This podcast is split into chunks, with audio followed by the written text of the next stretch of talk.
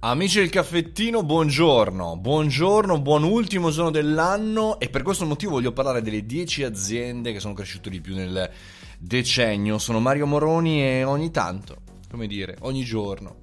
alle sette e mezza pubblico comunque sia un podcast, un contenuto che parla un po' di startup, di business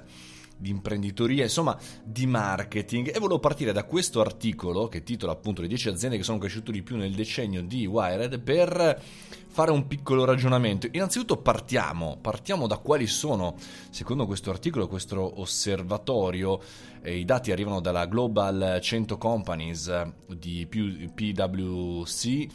che mostrano le scelte vincenti degli investitori lungimiranti, ovvero quelli che hanno fondamentalmente investito quando le aziende non valevano quasi nulla. Diciamo, la prima cosa eh, su cui ragionare, su cui dire, buttare il nostro ragionamento è stato che questo fondamentalmente è stato il decennio, quindi eh, visto che si concluderà appunto domani il decennio con il 10 davanti, con l'1 davanti, scusate, comincerà quello con il 2 davanti, è stato il decennio questo della sharing economy, dell'industria 4.0 e eh, dell'IoT, ovvero l'Internet of Things, l'Internet delle cose. Sono stati dieci anni che effettivamente hanno visto cambiare profondamente la struttura eh, dell'economia mondiale, insomma, subito dopo eh, diciamo, la crisi economica mondiale del 2008, insomma, si è, ci si è mossi per poter far sì che non si ripetesse, ma si inventasse roba nuova, mi verrebbe da dire. Al vertice, tra l'altro, di queste eh, aziende, le aziende a livello mondiale, chiaramente al di là di quelle che sono andate più veloci, c'è il mondo delle aziende che eh, sono più capitalizzate, ovvero Microsoft, Apple e Amazon. La prima, tra l'altro, nota anche qui interessante, la prima società non americana, non statunitense, è Alibaba che è eh, al settimo posto. E poi via via fondamentalmente il primo tra le tre europee è la Svizzera Nestlé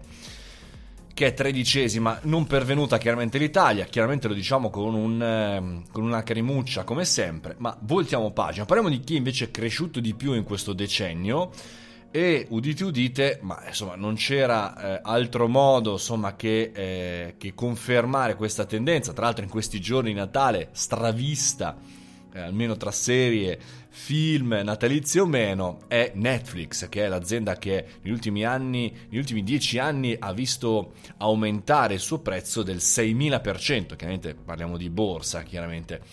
E fondamentalmente pensate chi ha comprato le azioni il 29 marzo 2009 al minimo possibile a 1000 dollari in questo momento si trova con 60.000 eh, dollari ben 10 anni dopo senza fare nulla se non avendo la lungimiranza di mettere lì 1000 euro nel taschino 1000 dollari nel taschino. E poi Tencent, Salesforce, Amazon questo è diciamo il, primo, il podio le prime quattro aziende con più velocità. Ora senza fare nulla non è vero, perché bisogna scommettere, bisogna ragionare. Però volevo buttare lì l'idea, ma è necessario continuare a scommettere sulla velocità? Oppure in quest'epoca, in questo nuovo decennio 2020-2029, bisognerà ragionare sulla lentezza, sulla capacità di creare nuove modalità di business, nuove modalità di economia.